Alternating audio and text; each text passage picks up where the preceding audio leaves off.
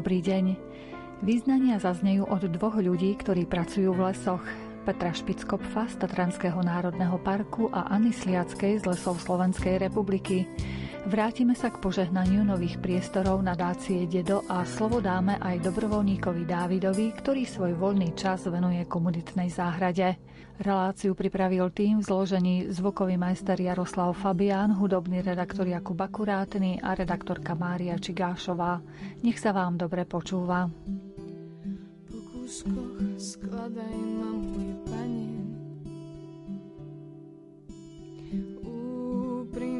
volám, nech sa stane, čo sa stane Lebo verím, tebe verím. Svoj život ti zverím.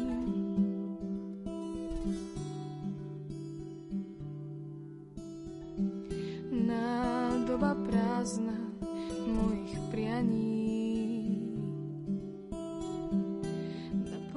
Ju tvojou láskou, nech sa nezraním.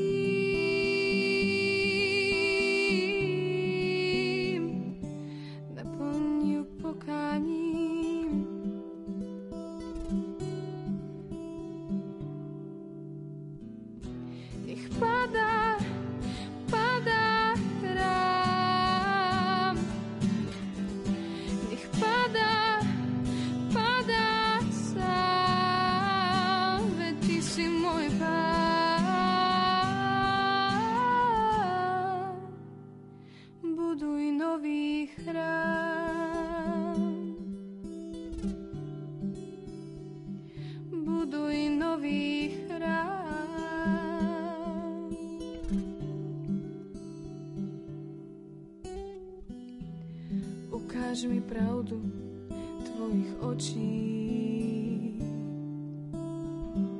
Nech je zákon zákonom, keď sa svet skončí, ja sa zmením, keď sa zmením.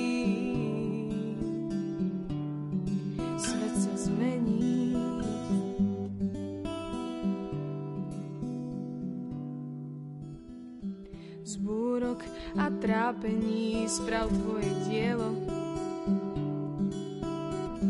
Nech sme ľud oddaný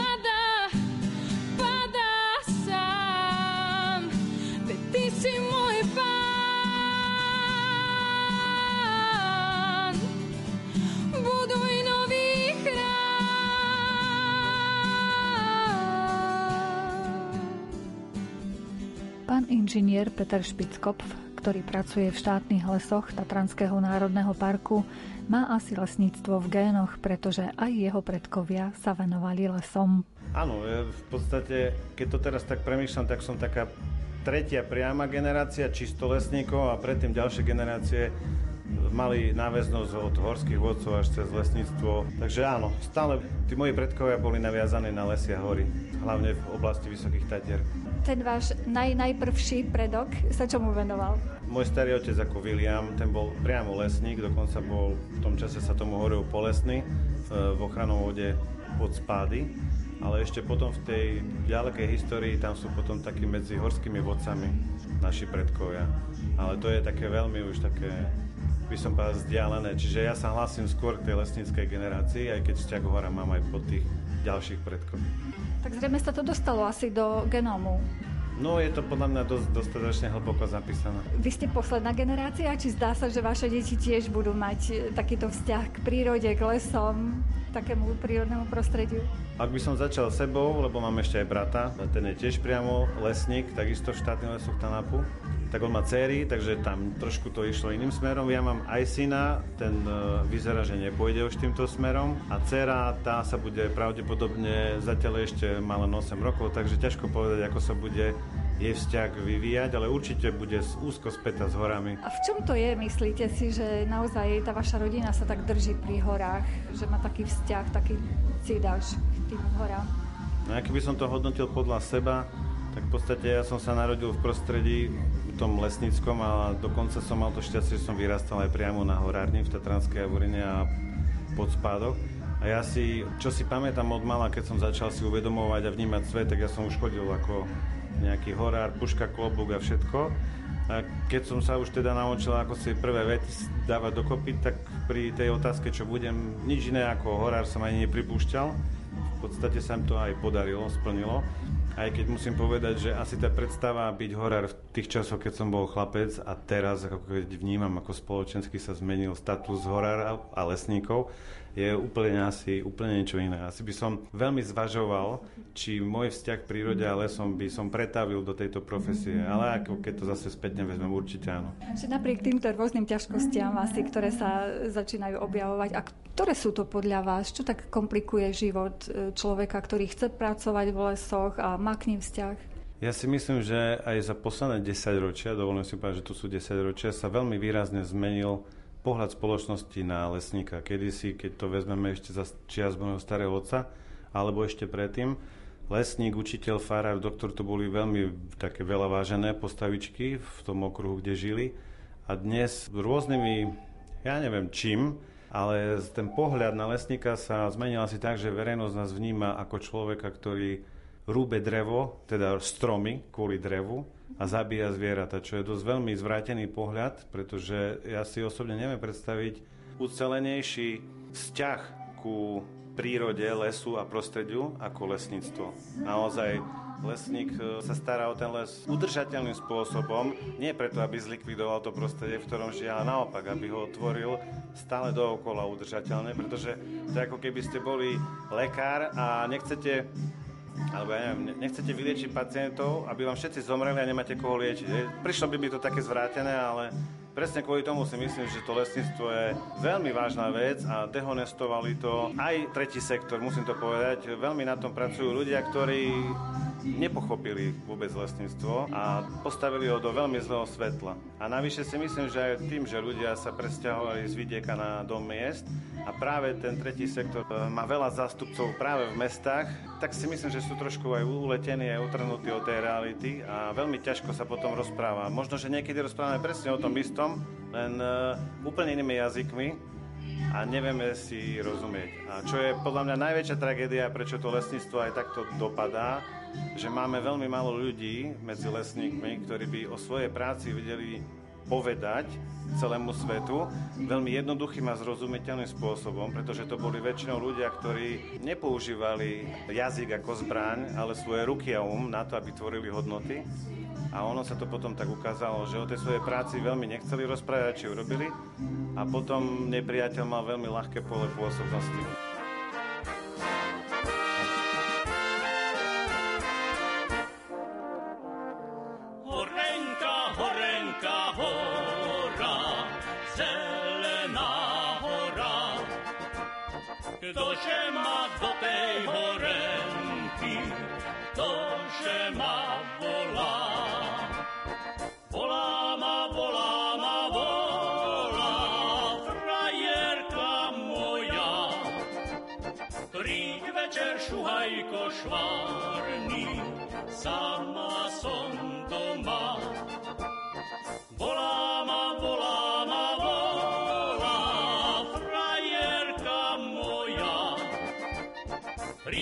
Večer, šuhajko švárny, sama som doma.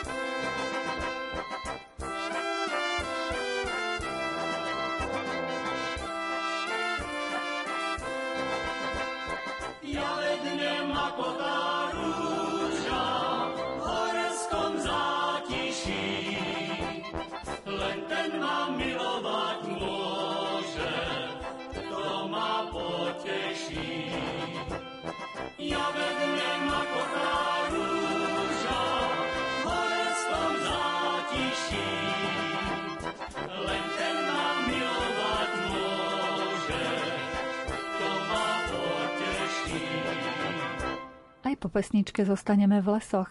Inžinierka Anna Sliacka z Lesov Slovenskej republiky je koordinátorkou projektu Milión stromov pre Slovensko.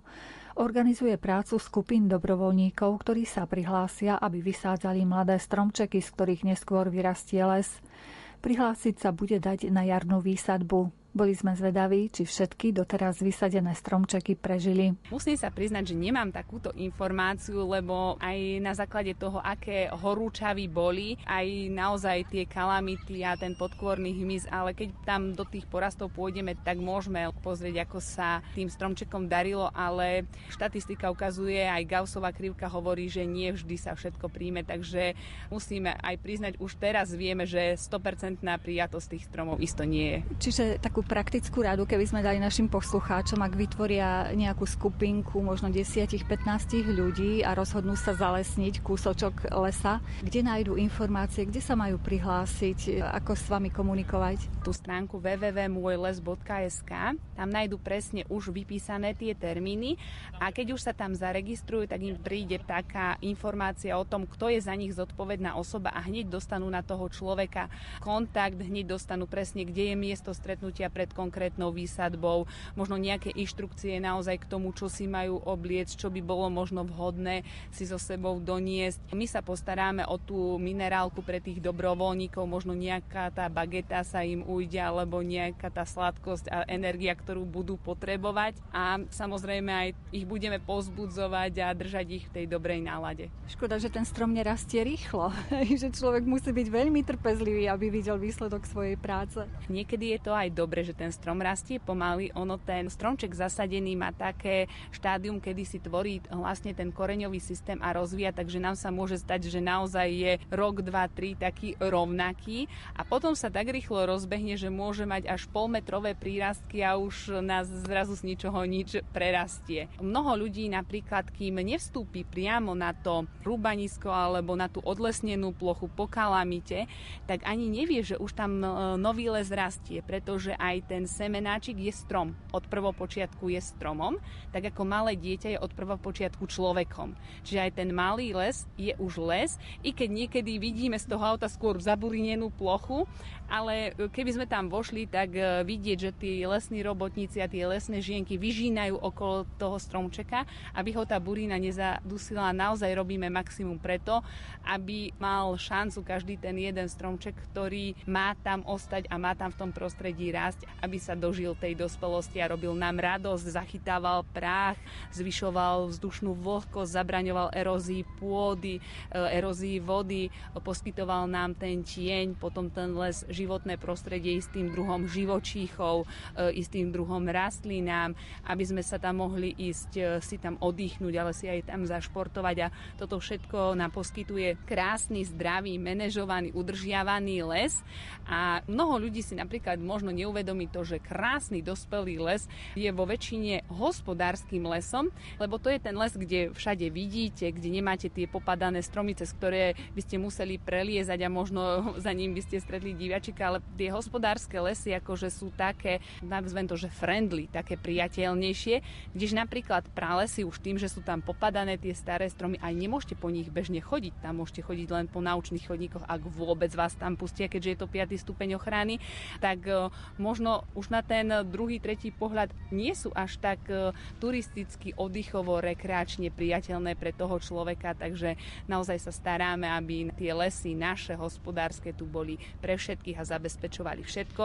A v neposlednom rade aj tú najekologickejšiu súrovinu drevo, z ktorej máme bežný papier, ale aj toaletný papier, nábytok, lavičku drevenú, na ktorej momentálne sedím. A keď sa pozriete, alebo my sa pozrieme dookola, tak možno, že 50% z toho, čo vidíme, je tu práve z toho produktu našich krásnych slovenských lesov. Myslím si, že celý ten projekt aspoň presvedčí širokú verejnosť, že tá práca aj tých lesných robotníkov nie je veľmi jednoduchá a že naozaj máme byť za čo vďační, že ako vy ste spomínali, máme kde si zašportovať, oddychnúť, nadýchať sa čerstvého vzduchu. Veľa ľudí, ktorí prídu sadiť, sú ľudia z kancelárie a po tej vysadbe povedia, že naozaj ten jeden deň bol úžasný, že im vypla hlava, ale že by sa tým nechceli živiť. A my sa snažíme aj robiť takú osvetu, aby vôbec ešte boli ďalší ľudia, ktorí sú ochotní robiť v lesoch a pre lesy, lebo je to veľmi náročná práca, fyzicky náročná práca. Dá sa povedať, že keď ste celý deň v lese, dosť strácate ten sociálny kontakt s tými ostatnými skupinami, lebo dá sa povedať, možno tam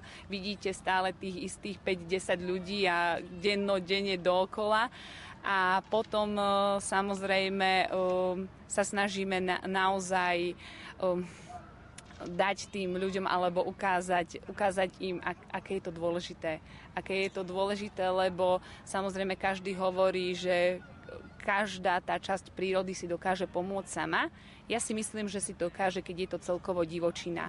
Ale v urbánnej krajine, ako je Slovensko, a v tak malej krajine to všetko predsa len nemôžeme nechať na prírodu a musíme tej prírode aj pomôcť a my sa naozaj snažíme im pomáhať, lebo pre nás lesníkov je les druhým domovom, je to naše pracovisko, je to naše živobytie a kým tu sme, tak proste uh, chceme robiť maximum pre ten les a chceme, uh, aby ten les robil radosť nám, i keď naozaj um, si na to počkáme, lebo kým tie topole napríklad rastú tých 25 rokov do tej dospelosti, tak e, tie smrekové porasty, jedlové porasty alebo tie iné listnaté drevin, to sú, to sú desiatky rokov, to je až 80-100 rokov a my vieme, že pestujeme niečo, e, alebo tú úrodu už nebudeme žať my, ale tie ďalšie generácie a preto robíme maximum preto, aby tie generácie po nás sa mali dobré a mali tie krásne zelené lesy.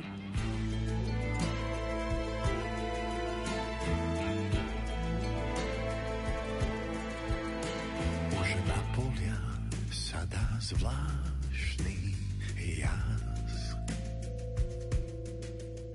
Vždy na večer volá blízky hlas. Po skratkách známych ciest sa nechám len tak viesť v predstavách sa nechám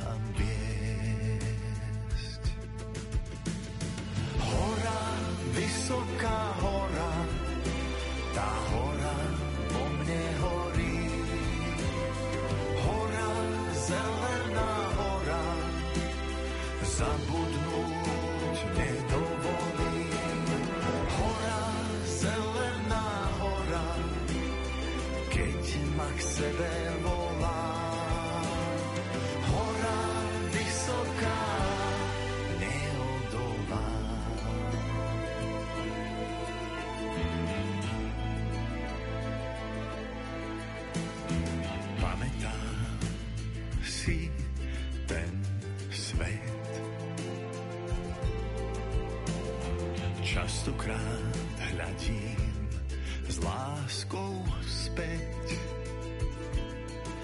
pieseň lúk a šepot včiel, na náš dom, kde som vždy chcel.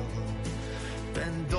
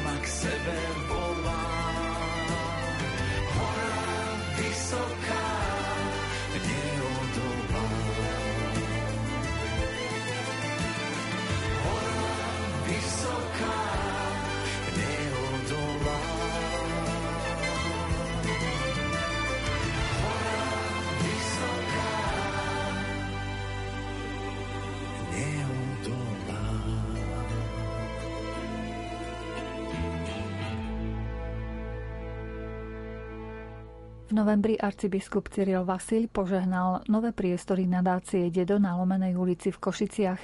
Tá sa venuje predovšetkým rodinám v ohrození.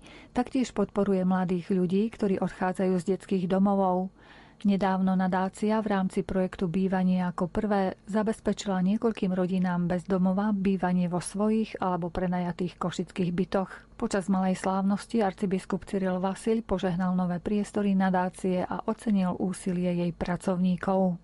Táto nadácia, ktorá sa snaží zabezpečiť domovy deťom, ich matkám, prípadne rodičom, teda všetkým tým, ktorí sa ocitli z akéhokoľvek dôvodu prakticky bez domova, poskytuje to, čo každý človek potrebuje k svojmu rastu, aj k seba dôvere, aj istej dôstojnosti. Pocit bezpečia domova, miesta, že niekam patrím. A akákoľvek pomoc v tejto oblasti je vždycky veľkou pomocou do života. Istotne je aj v súlade s Božou vôľou, pretože máme si navzájom pomáhať, ako by sme pomáhali každým dobrým skutkom Kristovi samotnému. A preto aj toto dielo vnímam ako niečo, čo je naozaj na Božiu oslavu a na úžitok ľudí. Čo teda by ste radi zaželali pracovníkom a ďalším dobrovoľníckým rukám, ktoré spolupracujú s nadáciou Dedo? Moje želanie bude trochu akoby taký paradox. Aby bolo čím viac ľudí ochotných pridať svoju ruku k tomuto dielu, akúkoľvek formou materiálnej pomoci, finančnej, dobrovoľníckou službou, a aby čím skôr toto dielo stratilo svoj zmysel, aby nemuselo existovať. Aby sme tu mali stále menej ľudí, ktorí sú na pokraji núdze, teda ktorí sú odkázaní na Božiu pomoc cez Božie ruky, ktoré sú rukami dobrovoľníkov a ochotných obetavých štedrých ľudí. Vy ako človek, ktorý ste zodpovední za pastoráciu rodín, ako vnímate súčasný život rodín? Kde sú tie najväčšie problémy aj v súvislosti so situáciou, ktorú prežívame?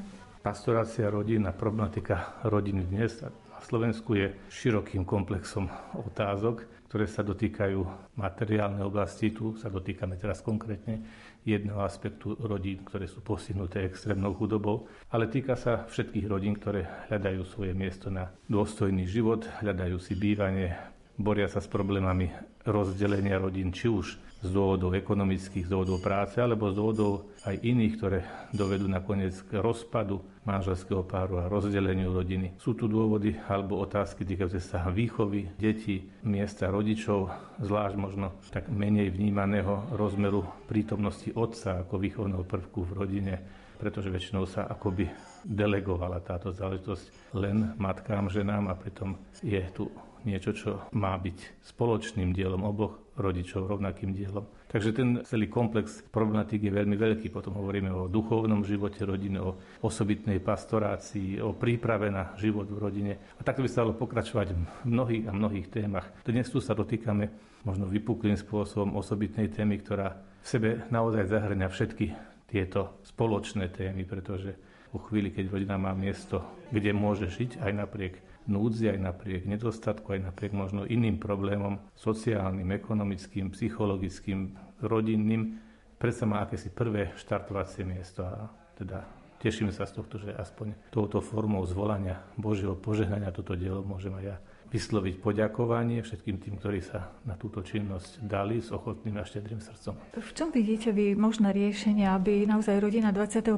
storočia nežila v chudobe, aby nezabúdala na Boha a venovala sa deťom, teda mama aj otec? Na túto otázku neexistuje jednoduchá odpoveď, akoby akýsi recept, robme to alebo ono. Problémy niektoré sú nevyhnutné, sú súčasťou ľudskej slabosti, súčasťou našej ľudskej krehkosti, ale na druhej strane je potrebné, aby celá spoločnosť na všetkých svojich úrovniach vnímala rodinu ako niečo, čo mu chce dávať prioritu, čo chce podporiť, prečo chce vytvárať pozitívne prostredie od samotného hodnotenia rodiny ako hodnoty, ktorú treba budovať už pri výchove mladej generácie cez rôzne formy pomoci ekonomického charakteru, sociálneho charakteru, psychologického, pre pomoc rodne pre zohľadnenie pracovných miest, príležitosti a vytváranie bonusov rôzneho druhu, ktoré môžu jednak napomáhať chuti vytvoriť si rodinu, ale potom aj udržiavať túto rodinu.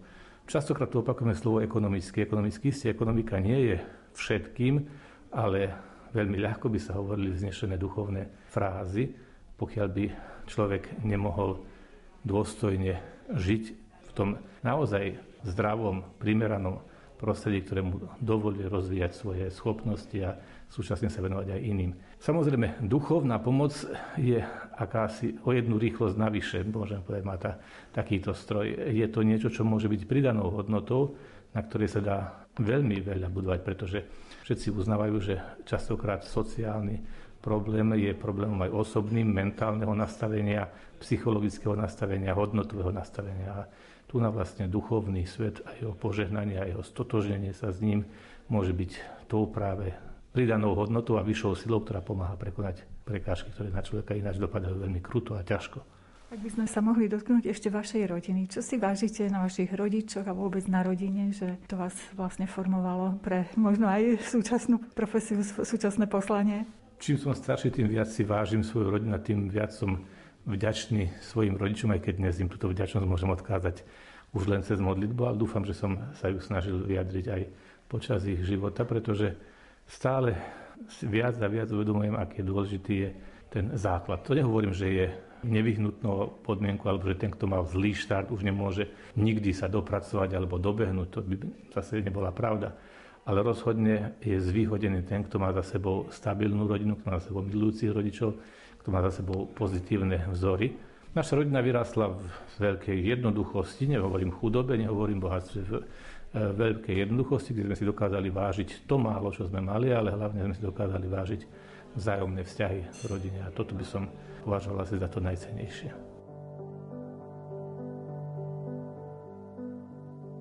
Občas sme takí malí cherní, cestu si zamieňame s cieľmi dôležité plány. Sme silní, skvelí, nezávislí sami. Je jedno, či máme dvere z dreva, či z kovu, keď sú zamknuté a nie sme za nimi spolu. Dávno sú zabudnuté sľuby, tvoje ruky, Margarety, ľúbi či neľúbi iskru necítiť úsmevy neví. vidieť.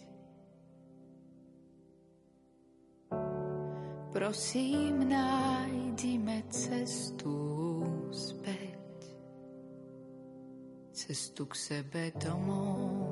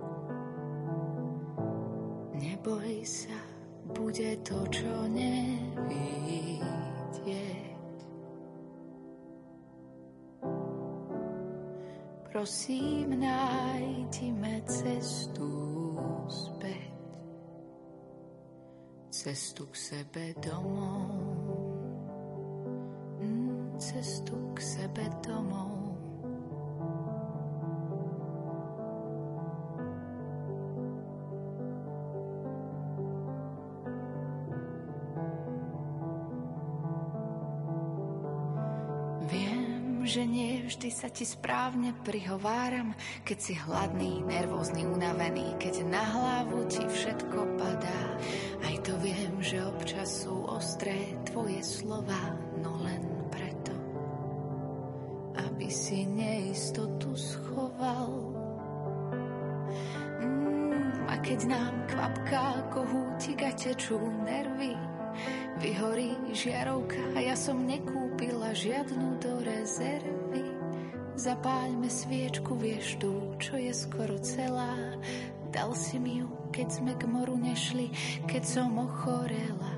Stačí len malý plameň do tvári uvidieť. Som rada, že vždy poznáme cestu späť. Len malý plameň do tvári uvidieť. Som rada, že vždy poznáme cestu späť. Cestu k sebe domov. Mm, cestu k sebe domov. Cestu k sebe domov.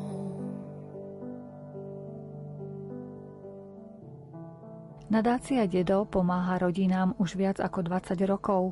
Predsedom správnej rady je známa osobnosť z oblasti informačných technológií, doktor Jozef Vondáš. Vždy som mal dva také veľké smery, ktorými som sa snažil ísť. A jeden bol všeobecný rozvoj, ekonomický rozvoj a sociálny rozvoj, alebo pomoc e, tým, ktorí nemali také šťastie, ako povedzme som mal ja a moji priatelia, známi, rodina tom ekonomickom rozvoji o tom nechcem veľmi hovoriť, ale myslím, že ľudia vedia o tom, čo sme urobili špeciálne v Košiciach. Z Košica IT Valley a s vybudovaním IT priemyslu. Tie Košice sme, chvála Bohu, zmenili a ukazuje sa, že to bola veľmi dobrá zmena, hlavne teraz, keď aj krizová situácia je aj ekonomická. Všetci mladí ľudia ktorí pracujú v IT priemysle, naďalej majú svoje pracovné miesta a dokonca sú vyhľadávaní ďalší ľudia, menia sa školy a tak, aby, ja, si myslím, že tie Košice naozaj majú obrovský potenciál a len ho treba využiť a dať priestor mladým ľuďom, aby urobili ten zázrak, ktorý ja už vidím pred sebou, už ho, ja už ho vidím. No a potom tá druhá vec bola, keď som pochopil po veľkej zmene v 89. roku, že tí ľudia, ktorí nemali také šťastie, že budú mať väčšie problémy, ako mali vtedy, keď sa štát o nich staral. Ukazuje sa, že to bola pravda, tak my sme hneď potom začali pracovať v tej sociálnej oblasti v Charite Najprv sme podporovali iba deti z detských domov, ich vzdelávanie a integráciu do spoločnosti, pretože po ukončení pobytu v detských domov tie deti naozaj neboli pripravené na samostatný život. Tak toto sme sa snažili robiť niekoľko rokov. A potom sme si povedali, to už je neskoro riešiť, keď detsko vyjde z detského domova. Ideálne je zabrániť tomu, aby dieťa išlo do detského domova. Tak sme začali budovať sieť do riek kde sme vytvorili prostredie pre rodiny s deťmi. A väčšinou to boli bohužiaľ rozbité rodiny, ale žili v našich zariadeniach a mnohé z nich si našli potom ubytovanie. Snažili sme sa, aby pracovali, deti chodili do školy, no tak sme sa snažili roztrhnúť ten začarovaný kruh biedy. No a pred tromi rokmi sme začali ešte väčšiu iniciatívu ešte silnejšiu prevenciu proti tomu, aby nám takto deti končili v nešťastnom začarovanom kruhu biedy a začali sme presadzovať tzv. housing first princíp, čiže bývanie ako prvé a snažíme sa zabývať alebo poskytnúť rodinám s deťmi, ktoré sú v kríze, ktoré sú bezdomovci, aby dostali to bývanie a dlhodobým sprevádzaním multidisciplinárnym tímom, kde je sociálny pracovník, pedagóg, právnik, zdravotník a všetky profesie, ktoré je treba, aby tá rodina sa rozvíjala, tak tým dlhodobým sprevádzaním sa ich snažíme dostať do normálneho života. Vyhľadávame im prácu, rekvalifikujeme. Deti chodia do školy. Takže toto robíme. Zatiaľ máme 20 rodín takto a ja verím, že do konca budúceho roku ich bude dvojnásobok. Je to veľmi dôležité, lebo v Košiciach je vyše 400 rodín s deťmi v stave vážnej bytovej núdze. Je to vyše 700 detí. No ja si myslím, že všetci si uvedomujeme, že deti za nič nemôžu a my tú rodinu musíme musíme podporiť tak, aby aspoň tie deti mali pekný, šťastný život. Si myslím, že viacero nadácií dedo by sme potrebovali, nielen v Košicích, ale asi aj na celom Slovensku. Je ich veľa, ja si myslím, že je ich veľa. Pozrite sa, koľko arcidiecezna charita, Úsmeva Kodár, Vagus a plno ďalších, no, no spústu ďalších neziskových organizácií. Tretí sektor je veľmi silný, žiaľ, nemá takú podporu, akú by mal mať v, tom, v štáte. Ale ja verím, že aj to sa zmení, že to sa presadí postupne. Možno, že by bolo dobre vôbec predísť takému problému, aby rodiny sa dostávali až do takých problémov, že naozaj prídu obývanie. Dá sa to nejakú, treba s nejakou zmenou legislatívy, alebo ako to vidíte vy? Žijeme v novom svete, ten svet je iný, ako bol pred 89. rokom. Hovoríme o trhovom hospodárstve, chceme ho aj sociálne orientovať. Tie dva ciele samozrejme môžu ísť paralelne vedľa seba, ale aby vyriešili buď jeden alebo druhý problém úplne na 100% to nejde. Niekto musí trošku popustiť. Aj ten ekonomický rozvoj by mal byť využitý na to, aby sme podporili tých e, slabších. A na druhej strane zase nesmieme dovoliť, aby ľudia zneužívali sociálny systém. A ja si myslím, že tam by mohlo dojsť ku zlepšeniu situácie. Ak sa vrátim k tej vašej prvej úlohe, k tomu IT sektoru, naozaj Košice sa majú čím pochváliť v dnešnej dobe a poskytujú priestor pre mladých ľudí a živobytie. Ako to vnímate vy teraz v tom celosvetovom kontexte? Ktorým smerom sa bude vyvíjať svet? A bude mať úlohu tú prioritnú IT sektor naďalej? O tom som úplne presvedčený. IT technológie prenikajú týkajú prakticky do všetkých, všetkých oblastí nášho života. Ja si neviem predstaviť už oblasť, kde informačné technológie nejakým spôsobom nefungujú a nespolupracujú a nepodporujú. A ako sa bude svet vyvíjať, chcel by som aj ja vedieť. Určite tie tzv. generické vedomosti, vlastnosti, skúsenosti, kompetencie toto bude potrebné aj do ďalekej budúcnosti a preto školstvo by sa malo, ten vzdelávací systém by sa mal na to poriadne pozrieť a venovať sa tomu, aby zaistil, že naša mládež, naše deti budú pripravené pre budúcnosť. A opakujem, vidím to tak, že tlačíme do detí veľa nezmyselného balastu a to, čo tie detská potrebujú pre budúci život, toto nedostávajú v takej miere, ako by mali dostať. To je jedna vec. No a ďalšia vec je životné prostredie. Myslím, že voda, životné prostredie, chlebík. Bez toho človek neprežije. Prežije bez plynu, prežije bez čohokoľvek, ale bez vody, bez chlebíka neprežije. Má sa ešte kam rozvíjať aj ty sektor v Košiciach podľa vás? Samozrejme, že áno. Veľmi dôležité je, aby sa udržali tie výsledky, ktoré sa podarilo dosiahnuť, to je veľká výzva, pretože všetko sa mení tak rýchle vo svete, ale tak rýchle, že niekedy už aj ja, ktorý v tom svete žijem vlastne celý život a tých technológií už viac ako 50 rokov, tak aj ja som niekedy prekvapený tou rýchlosťou zmeny, ktorá sa okolo nás deje. Čiže na toto by sa mali ľudia, ktorí robia v v Košiciach, na to by sa mali sústrediť a naozaj držať krok s technologickým vývojom, rozvojom globálnom charaktere a držať s tým krok a držať sa toho a držať, lebo to je obrovská príležitosť. To je jedna vec. A druhá vec, treba usporiadať poriadne ekonomicko-sociálne vzťahy v meste, v regióne, aby ľudia robili to, čo treba a nie to, čo netreba. A tí, ktorí zvyšia, nech sa rekvalifikujú na IT, lebo ITčkárov je na celom svete málo, žalostne málo a chýbajú. Napríklad v Európe chýba dneska milión IT odborníkov. Postrehla som mnohé aktivity, ktoré povzbudzujú dokonca ženy, aby sa nebáli tejto oblasti a naozaj si tam nájdu miesto, svoj priestor. No určite áno, veď ženský mozog je rozum, e, inteligencia je minimálne taká zdatná ako mužská, tak ja nechápem prečo. Asi majú z toho trošku strach, ale to je všetko. Ako tam to nejde o rozum, tam ide o emóciu a možno sa trošku boja devčatá.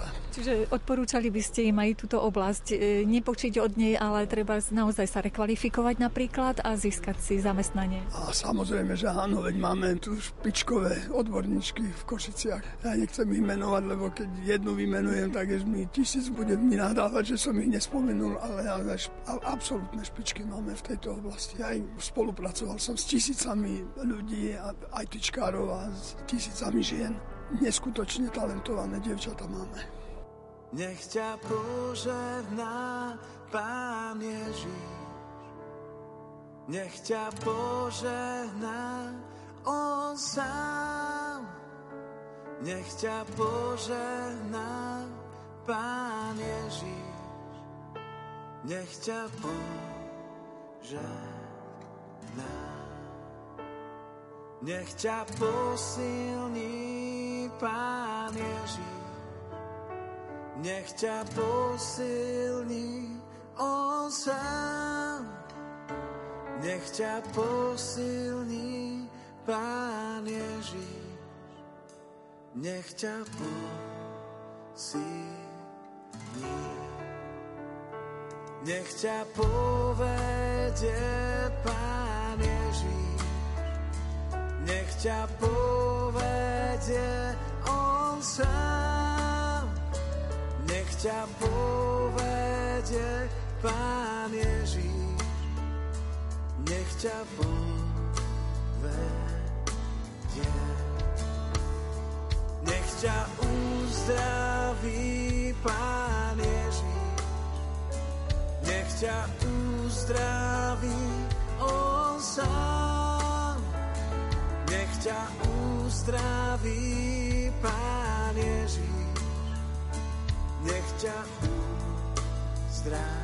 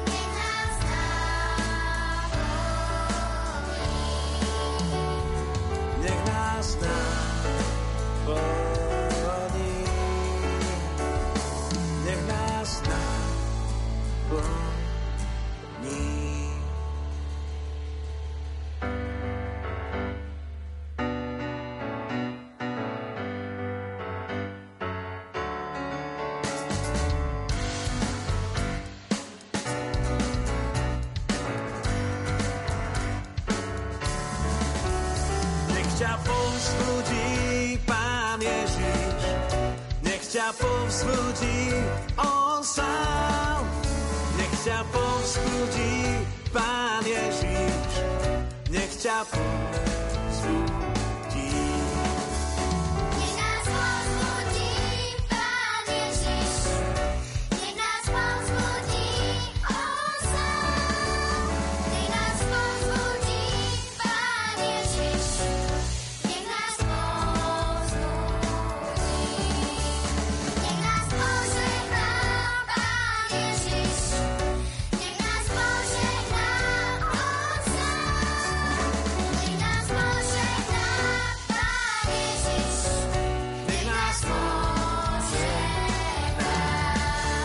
Ročný študent sociálnej práce Dávid Vidaj už 6 rokov pomáha ako dobrovoľník vo výmenici na sídlisku Košického vážneho programu. Výmeník je známy aj tým, že je tu vytvorená príjemná komunitná záhrada a práve o nej sme sa s Dávidom porozprávali. Som tu šiestý rok už a pomáham pričom všetkom sa dá, či pri výstavách, ale hlavne som v záhrade. Tým, že už tu nie je kočka, ktorá tu s nami bola a som kvázi na miesto jej mieste, tak väčšinou spolupracujeme v záhrade, chodia ku nám aj deti, aj mládež v mojom veku, alebo aj chorí z OZ Radosť, ktorí tu navštevujú náš na výmeník, no a s nimi pracujeme v záhrade, či v prednej, či v zadnej, alebo hore na streche máme tiež malú záhradu. Škoda, že nemáme video. To by sa no. naozaj naši poslucháči, oni by boli prekvapení, že čo ste dokázali z takej vlastne možno sivej hmoty vytvoriť takú oázu, priam taký raj mm. rôznych rastlín. Je to taký raj, lebo hlavne tá zadná záhrada je teraz zelená, ktorá nebola 2-3 roky dozadu a teraz je fakt, že krásna. Vyrástlo všetko, celá stena je zarastená, vyrastla nám obývačka, teraz meníme kompost, kde bolo miesto pre kompost, meníme to na veľký záhon, kde budú skôr stromy a také byliny. No a potom je tá predná záhrada, tá je prístupná pre každého celoročne a každý, kto sa môže prísť, môže sa do nej pozrieť. Je tam, tam obsahuje 4 kontajnere, kde sú bylinky, zelenina, ovocie. No a potom je tá strešná záhrada, tá je prístupná len pri podujatiach. Kedy sa vlastne začalo s tou záhradou, s tou komunitnou? Kedy prišli na to, že v podstate obyvateľia, ktorí tu žijú, môžu si tak skrášliť okolie? Záhrada stojí 8 rokov, no a tá naša vedúca Zdenka, ona je akože k tomu všetkému, ona to spoznala v Holandsku, ako mi uravela a tam proste to preniesla potom z toho Holandska k nám a robíme to aj my, tú komunitnú záhradu, že sme v strede obce a pracujeme no tak s ľuďmi rôznymi.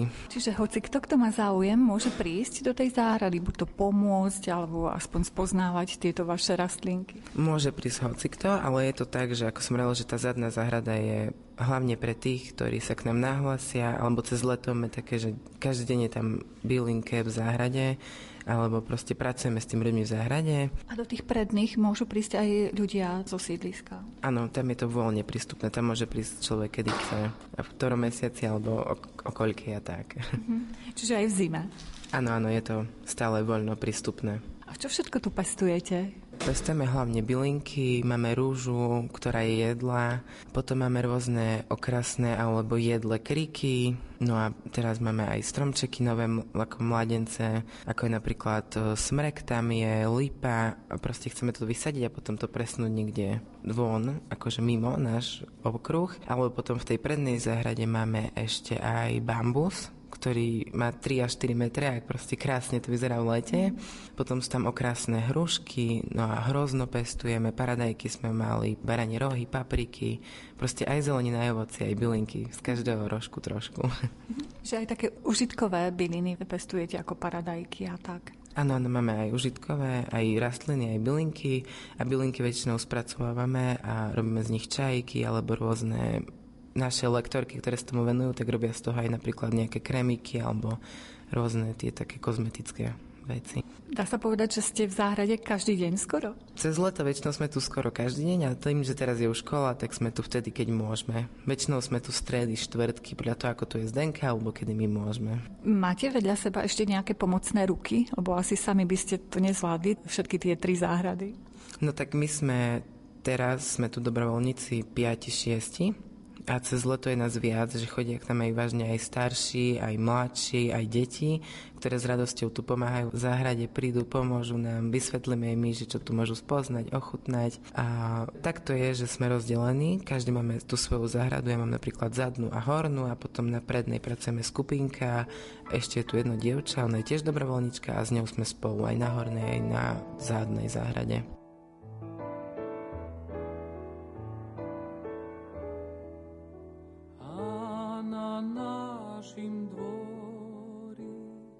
Stará rúška stojí, povíče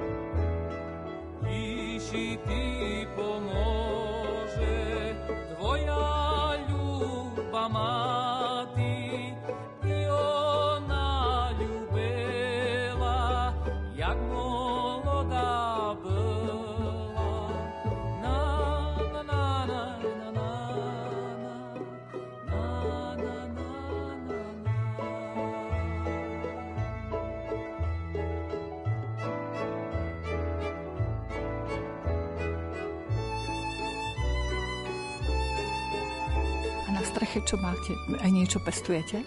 Na streche sú levandule, kosace a aksametnice, smraďošky, tak. Pestujeme, to sú proste cez celú strechu, je tam veľké podium, tam sa robia rôzne podujatia, ako je divadlo, kino alebo zumba. No a potom po kraju sa tiahnu ako také možno 20 cm tie kvetináče a v týchto rastie, ale celú strechu obklopujú 5 fľaše, ktoré vznikli 5 rokov dozadu pri príležitosti. Skrašlíme si recykláciou výmenník, no a tam sa vytvorili tie plastové fľašky, do ktorých sme posadili skalné ružičky. Tak to je po všetkých štyroch stranách strechy. Možno to bude aj inšpirácia pre našich poslucháčov, že ako sa dajú plastové fľaše využiť, vlastne ako črepníky. No, možno áno. My sme to tiež tak využili, že sme vystrihli tie plastové fľašky a použili to na to. A čo máte v pláne ešte tu pestovať? Každým rokom skúšame niečo nové. Od začiatku vzniku záhradky tu s nami kiwi, ktoré každým rokom dá niekoľko tých e, plodov. Minulý rok bolo jedno, tento rok tam bolo šesť a čo tu je ešte také vynimočné? Asi to kiwi najviac, že to sledujeme každým rokom, že ako rastie, ale máme aj korenie. Ako vás tak počúvam s tým nadšením o záhradke rozprávať, tak si myslím, že ste mohli aj záhradníctvo študovať paralelne popri sociálnej práci. No, tak neviem, či tak záhradníctvo, ale môjim snom bolo pracovať hlavne s chorými deťmi, v tom by som chcel ďalej v tej špeciálnej pedagogike a venovať sa tým deťom, ktoré majú to svoje postihnutie, či už mentálne alebo fyzické. Tak preto tak pedagogická a sociálna práca si začať náporou tých slabších a dostať sa až tak vyššie. A prečo práve tejto skupine ľudí sa chcete venovať? Prečo to cítite ako také svoje možno aj celoživotné poslanie?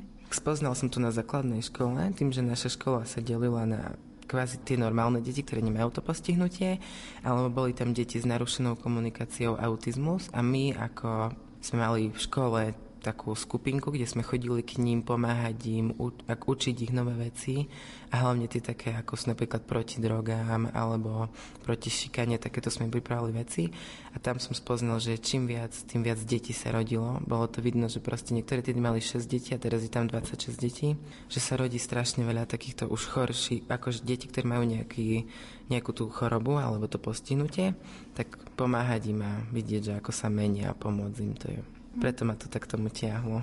Že možno vďaka pedagógom, ktorí umožnili vlastne takú integráciu tých chorých detí so zdravými, tak to vás vlastne tak naštartovalo týmto smerom. Áno, a byť proste napríklad ďalším kolegom tých pedagógov, keď už oni budú starší a nahradiť ich miesto a pomáhať tým deťom tak, ako im pomáhajú oni, pomáhal by som im aj ja, ak sa bude dať. Áno. A môžeme presadiť, že aká to bola škola, ktorá to bola škola? Základná škola Starozagorská 8, tu tiež na KP, ako sa nachádza náš vymeník, tak hneď vedľa nás.